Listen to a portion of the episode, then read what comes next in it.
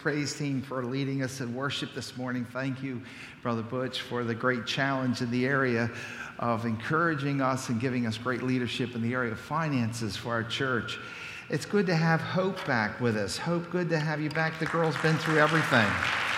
God bless you, Hope. Good to have you back today in the house of the Lord. If you're glad to be here, give the Lord a hearty amen. Amen. Amen. It's good to see you all here today. And, uh, it's just uh, amazing how fast 2019 is coming to a close. It just seems like yesterday we were celebrating the beginning of 2019, but 2019 has been a tough year, though, hasn't it? And uh, but I tell you what, God is merciful and grace, uh, gracious, and wouldn't it be great that 2019 would end with the rapture of the church? Wouldn't that be glorious? How many be ready to go just to say, he can, uh, the devil can have all that the world has. Amen. He can have it all. And just give me Jesus and the kingdom of God. We're good, folks. We're good. Amen. Uh, hey, that's, that's a marvelous thing.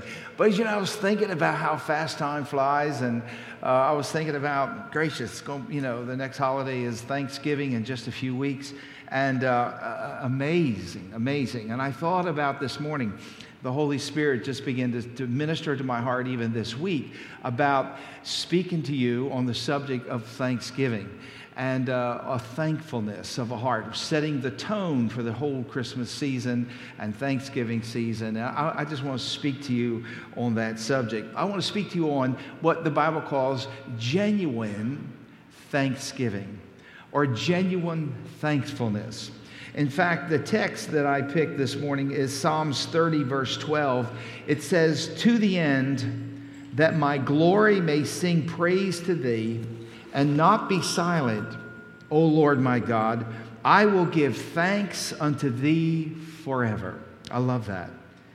That my glory may sing praise to thee and not be silent, O Lord my God, and I will give thanks unto thee forever.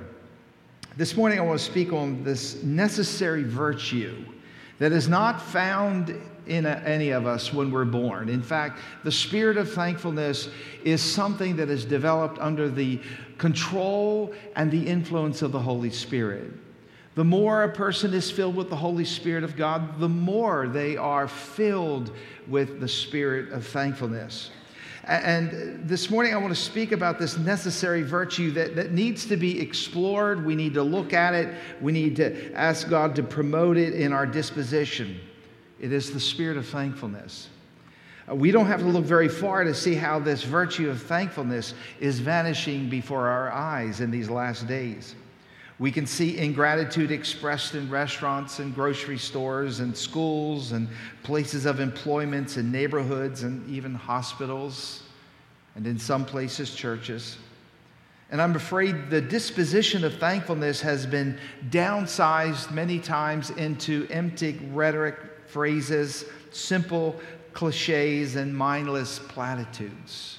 And we've learned to say, oh, we know we're supposed to be thankful, so we have packaged it all up and we say these things just to make ourselves feel better. And for many, the holiday of Thanksgiving has become a time to momentarily rehearse a few stale traditional platitudes to compensate for the lack of genuine thanksgiving or gratitude throughout the rest of the year.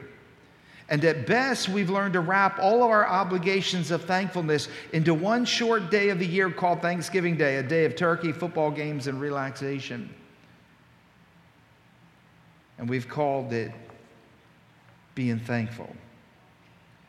I guess this explains why the Apostle Paul prophesied that ingratitude would be one of the prominent evil characteristics in the last days. Ingratitude is pervading and influencing every circle of our lives. It actually is changing how we think, how we behave, and how we speak. My mother was a great one to always, as a young boy growing up, teaching me to be thankful. And whenever I would complain about what she cooked at the table, and she said, ah, ah, ah, ah, she always did that.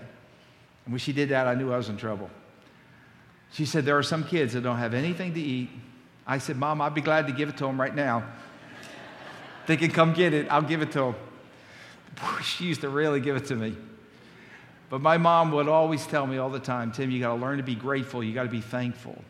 She says, because that virtue is not in you when you're born. It is a, a virtue that needs to be developed, disciplined in your life. Has to be a cognitive, a cognitive awareness that you do not deserve. You are not entitled to the good things of the world. We, we are not entitled to the good things of the Lord because whatever we have, we receive it by the grace of God. I'm going to heaven today because of the grace of Jesus, not because of who I am or what I deserve. I deserve hell. And what God has done for me is amazing. It's abundant. It's wonderful. Listen, if I've never got another blessing on the earth, the greatest blessing of all is that my sin has been washed in the blood of Jesus and I'm on my way to heaven, born again, saved, sealed by the Holy Spirit. Praise God. Amen. No matter what trial or difficulty is coming your way, this too shall all pass because one day the gates will swing open wide and we, as the family of God, will walk into the security of God's love forever. And we shall, as the Bible says, and I love this, you shall enter into your rest. Stress free. Amen? Wonderful. If you stroll through the Old and New Testament, you'll find that the Bible is filled with literally hundreds of admonitions about being thankful. In fact, the Bible places a premium on the spirit of thankfulness. Next to the blood of Jesus, number two is the thankfulness, is uh, uh the virtue, is one of the major themes of the Bible. And obviously, the multitudes of references regarding thankfulness is a virtue that God ultimately wants us to cultivate in our human souls. The writer of the book of Psalms, Psalms 92, verse 1, David said this, a great, great king. It is a good thing to give thanks unto the Lord. It is a good thing. And then to sing praises unto thy name, O Most High. Again, David says in Psalms 104, uh, 100, verse 4, enter into his gates with thanksgiving and into his courts or into his presence with praise. And then he says, be thankful unto him and bless his name. This morning, I'd like to lift the spirit of thankfulness out of our small, dusty boxes of tradition and raise the awareness of our need to develop authentic thankfulness in our hearts on a daily basis. And I'd like to address it by three basic questions this morning. Number one, why do we lack the disposition of thankfulness? Why do we lack the disposition of thankfulness? People often tell me, I, I really want to know God's will for my life. And let me say, the Bible spells out God's will for all of us in a general sense, because in 1 Thessalonians 5, verse 18 says, In every in everything give thanks for this is the will of God in Christ Jesus concerning you. It is God's will that whatever we're going through in life that we need to give thanks because there is a divine purpose there's a divine reason why we go what we go through. How does the digression of, grat- of gratitude disappear from our heart and attitude of speech? And number one, uh, the first reason, and, and I, as I think about my own personal life, it, first of all, we allow a negative perception of life to dominate our behavior. Nothing extinguishes the spirit of thankfulness quicker than a, than a an out, negative outlook or a negative perception of life. You see, how you view life will ultimately affect your attitude of gratitude. A critical spirit will blind the wonderful blessings surrounding you. Nothing is more unattractive upon the soul of a person than a critical disposition. It's unpleasant to the sight, distasteful to the soul, and displeasing to God. Sometimes I have to sit myself down and say, How do I look? What is my spirit? How am I coming across? What is my perception of life? And sometimes we have to sit ourselves down and, and look at ourselves and, and take great introspection and, and look at our demeanor and look at our, how do other people perceive us and how do we perceive life? Especially as the world who, who, they don't have faith. They don't have the hope of heaven. They don't know when they die. They don't know where they're going. They're just groping in the dark. They're just living through the, the basic senses of life. And, and they have no no future and they have no eternal life to look forward to. And, uh, and they, they're lost but we, as the believers of God, we that are, that are children of God, we are heading toward the eternal celestial city of God. We're going home. We're just pilgrims passing through. We have the answers to the ills of life and the Word of God. We have a Savior who loves us unconditionally. And we are going home, and we know who we believe. The world needs to look at us with people of faith people of optimism, of people of hope.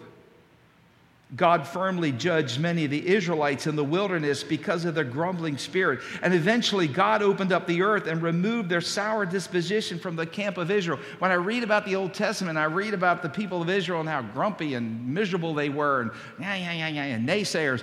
God says, You know, I'm done with this. And He opened up the ground, devoured them. God cares about your disposition, He cares about how you perceive life. And number two, the second reason why we lack the disposition of thankfulness is because our sinful nature can easily overrule. Just because you get saved doesn't mean that the old nature goes away. Sometimes we get we, we have this misunderstanding. The moment we get saved, we enter into this rosy realm of perfection. And the fact of the matter is, we get saved by grace, but God wants us to, to, to, to experience what we call sanctification, to be set apart unto Him. But that old nature battles us. The Apostle Paul, the greatest Christian of all, he says, Oh, wicked man that I am. Oh, what a sinful man I am. And oh, he prayed to be delivered from his old sinful nature. And the moment he died, God snipped that old burden of the old nature, and he was set free. And we, as we go through life, we see what we can be. We see our potential, but something dogs our heels, something grabs us around our ankles and pulls us down. And it's our old, depraved nature that's what the book of Galatians is all about is there's a battle between the old man, the old sinful nature and the spirit of God that wants to break free. And there's this constant clanging, there's this constant banging together. It is this conflict that you experience and I experience. And we lack the disposition of thankfulness when the old nature rises up and it begins to permeate our spirit. And then, third reason why we lack the disposition of thankfulness is the spirit of this age influences us to be unthankful. The Bible says, and I know we're living in the last days. I, I marvel that we're here. I marvel that the rapture has not even, take, has even taken place yet. I marvel at that, that I know that, that the spirit of the age in which we live, the Bible says one of the characteristics one of the prevailing attitudes that is predominant in the very last days before Jesus calls the church home or before the tribulation breaks upon the earth or the, there's the entrance of the Antichrist, one of the prevailing spirits, and he's talking about the church on the earth. He says in 2 Timothy chapter 3 verse 1 and 2, he gives us a clear picture of the depraved hearts. This know also that in the last days perilous times shall come. For men shall be lovers of their own selves, they shall be covetous, boasters, proud, blasphemers, disobedient to parents, unthankful, unholy. Unthankful. And then the second big thought this morning is how does thankfulness shape our disposition? How does thankfulness actually change who we are? How can being a thankful person really create a metamorphosis in who we are? And there's so many people that says, I want to change. I, want to, I don't want to be the old person I, I used to be. I, I want to be a, a, a transformed person into the godly Christian that God wants me to be. Colossians 3:15, I love this verse. It says, "And let the peace of God rule in your hearts, to the which also ye are called in one body. And then he says, and be ye thankful.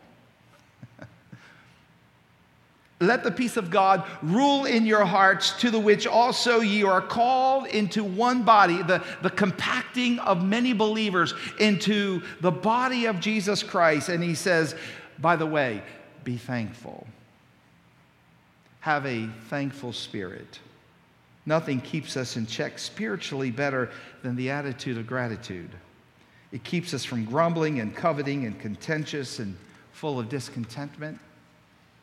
Being thankful has a way of framing our whole thinking process by keeping our minds grounded on what is really true, wholesome, and good. Philippians 4 8 says, Finally, brethren, whatsoever things are true, whatsoever things are honest, whatsoever things are just, whatsoever things are pure, whatsoever things are lovely, whatsoever things are of good report, if there be any virtue and if there be any praise, he said, Think Think on these things.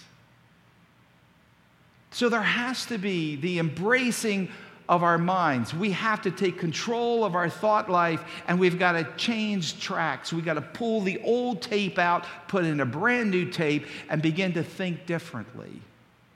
Show a man with bad thinking or poor th- thinking process, I'll show you a person whose attitude and behavior will stink.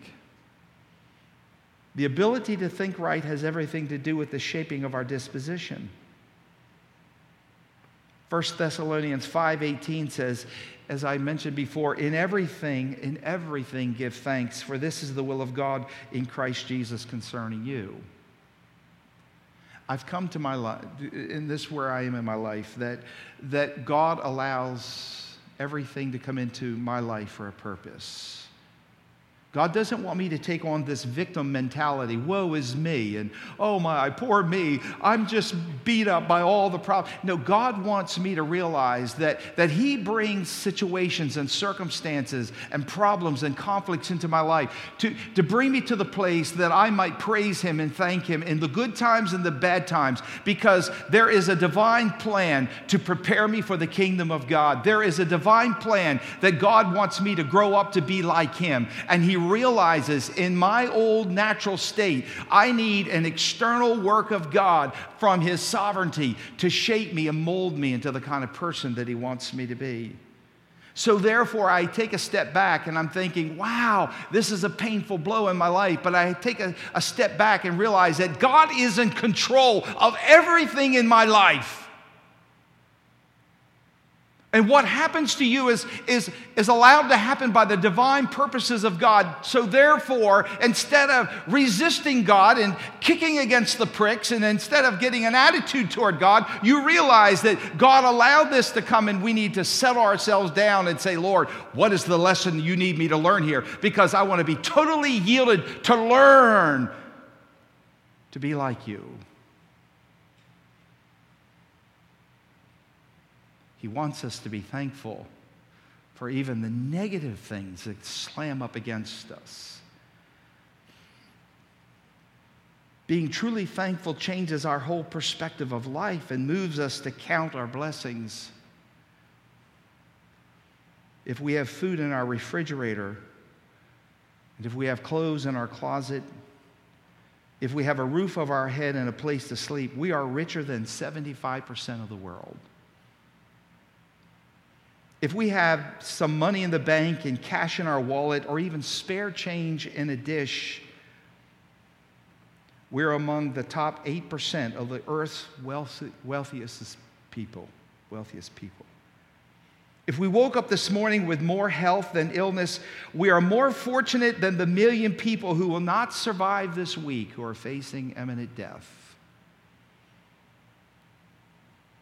If we have never experienced the danger of battle, loneliness of imprisonment, the agony of torture, or the suffering of starvation, we are ahead of 90 million people in the world.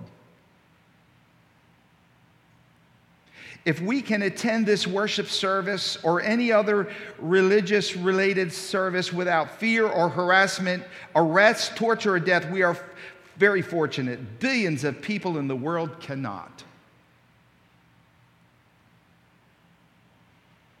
You see, we accomplish the ability to count our blessings. And when we step back and we look at the world as a whole and we realize we are a blessed people, when God looks down and he sees those being crushed under the tyranny of the world, and he looks at us who are blessed beyond comprehension, and yet out of our mouth is nothing but ingratitude, it breaks the heart of God. You see, we accomplish the will of God for our lives when we cultivate a spirit of thankfulness, which automatically shapes our disposition and ultimately decorates the life of a Christian with beauty and humility and a lovely fragrance of grace. Have you ever wondered what God thinks of the ungratefulness of his people? Every single day, he pours out a blessing upon us. If you've been blessed by God today, just raise your hand and say, Hallelujah.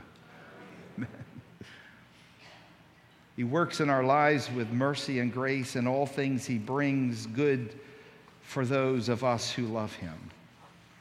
Yet, time and time again, we don't even think about going to Him in thankfulness for what He has done. King David says, It is a good thing to give thanks unto the Lord. Many years ago, on a stormy night in Lake Michigan, there were there was a steamboat that was rammed by another boat, and the steamboat sank about a mile off the shore in a little town in Illinois. And out of that ship were 393 passengers on board, and 279 people drowned. There was a man named Edward Spencer who was standing on the shore of that Lake Michigan as the boat sank, and he plunged into the icy cold lake, swimming out to the drowning people, and he pulled person after person to shore, saving 17 people from certain death.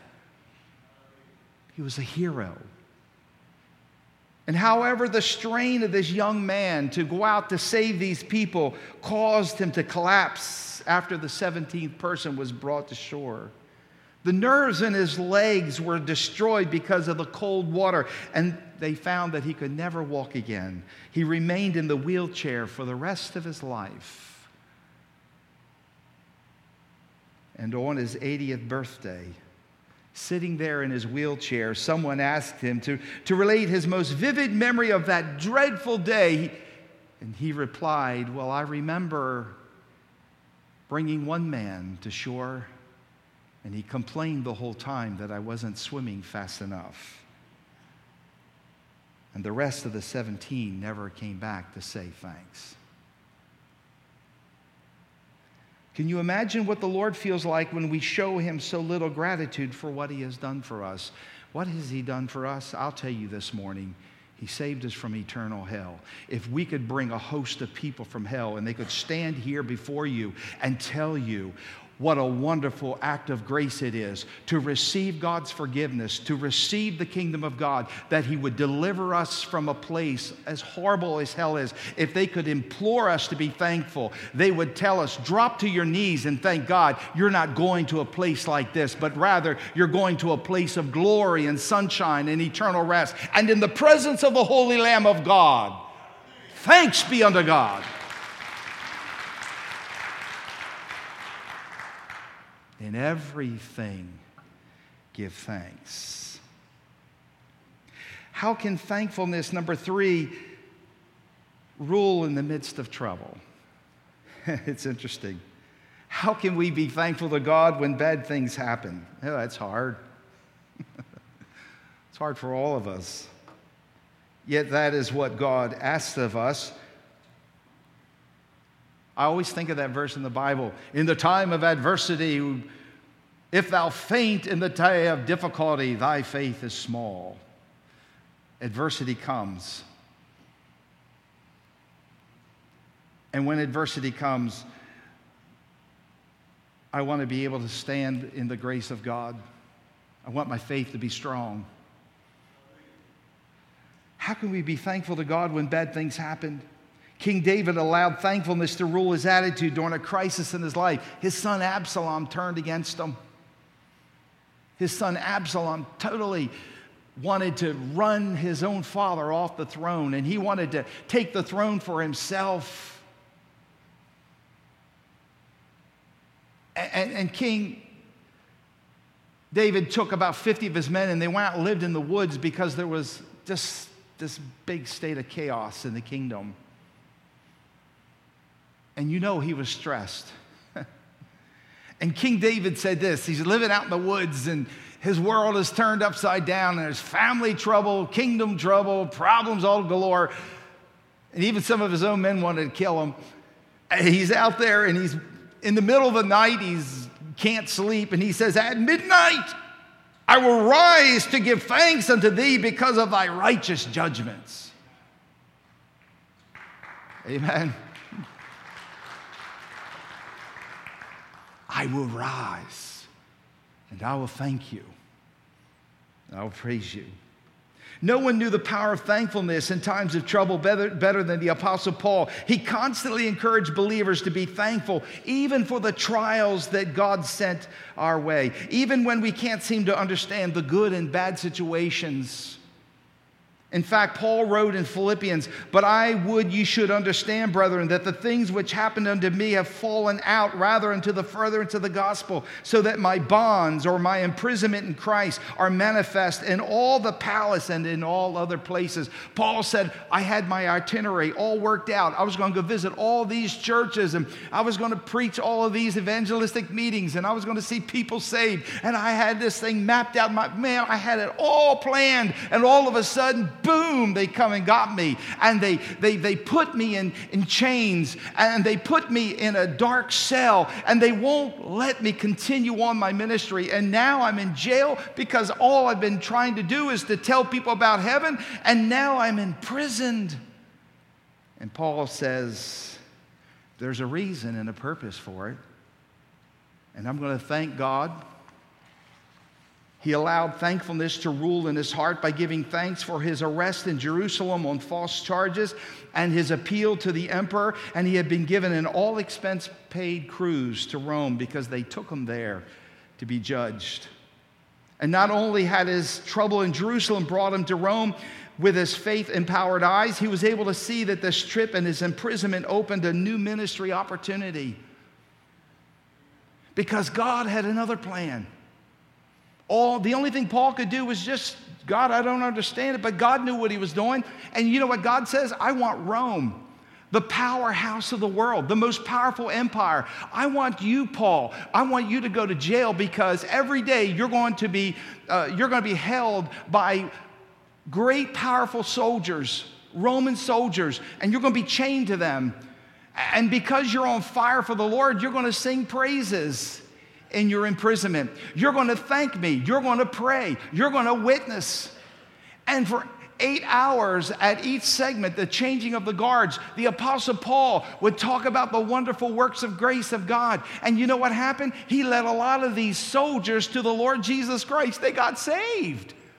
And then they went home and told their family. And it wasn't long before the gospel of the Lord Jesus Christ began to rise up in the palace of Rome. And there was the great message of salvation. And what happened? He used that place of imprisonment as a pulpit so that many would come to the saving knowledge of Christ, which is the powerhouse of the world and the empire at that time.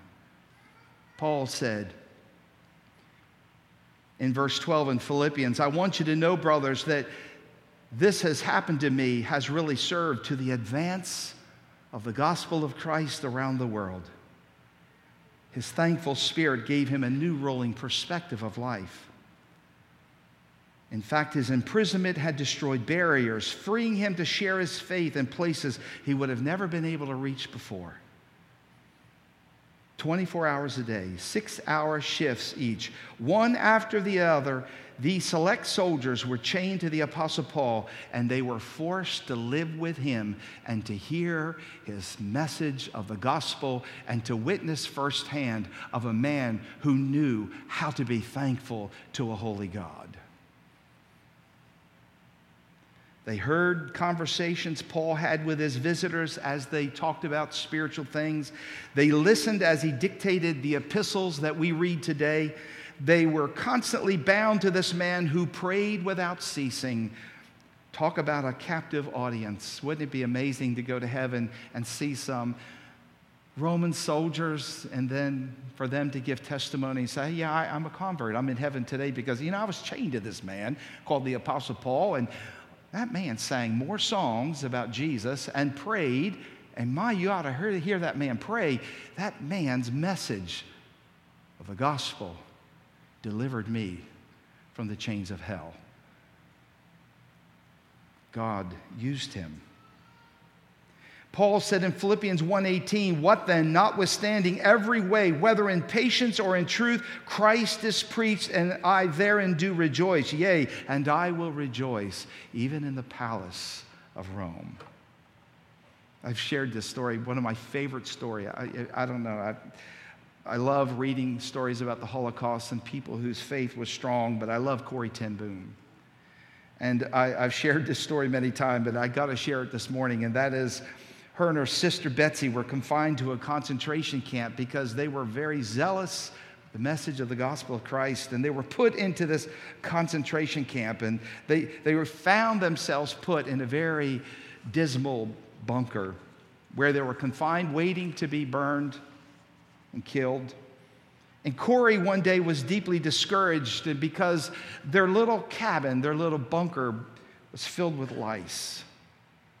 And the lice had gotten so deep into their scalps, it would scratch until the blood would come out. And she said, We couldn't sleep. We were up all night. They were just tormenting our physical bodies. And she looked at Betsy one night and she said, I think I'd rather be dead than deal with this. And Betsy, her sister, looked over at her and said, Corrie, in everything give thanks. Thank the Lord for the lice. She said, I thought my sister was nuts. I'm not going to thank God for the lice. She said, Thank God for the lice. Thank God for the misery that you're experiencing. She said, Finally, Betsy got through to her and she said, I prayed and I thank God for the lice. It wasn't long before other women used to come to their bunker because they began to share their faith in God, and many of them received Jesus Christ as Savior. And they just kind of all huddled together and they noticed that all the other bunkers, women were, were, uh, were being raped and beaten by these Nazi soldiers that were cruel and heartless, but no one would come near their bunker. And they found out that the Nazis had heard about the lice in that bunker, and they said, No, we, we don't want to go there.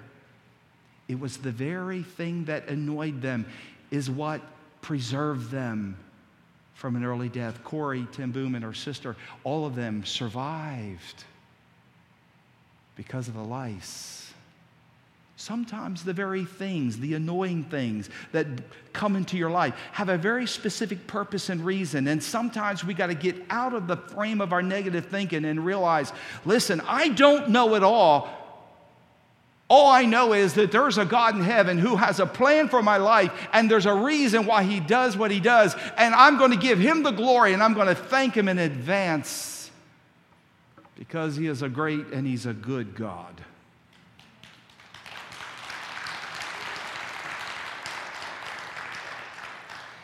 You see, our perspective is temporal. We don't live forever. We can't see the future, and yet our knowledge of mortality causes us to focus on this little space of time. Because our time in this life is finite and short, we have to step back and say, I'm in the hands of a loving God who has a plan and a purpose for my life.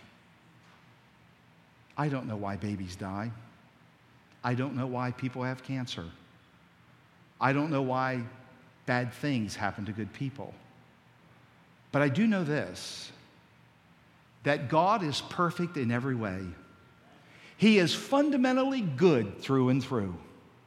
There's not a shadow of guile in him.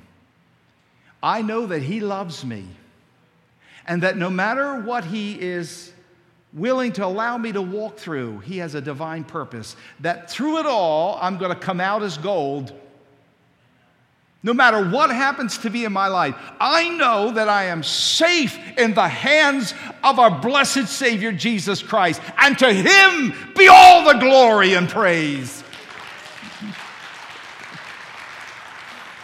May I say to you today, from the bottom of my heart, folks, let me tell you something. This Thanksgiving season, it's all good. It's all good. Look to your neighbor and say, It's all right. It's all good.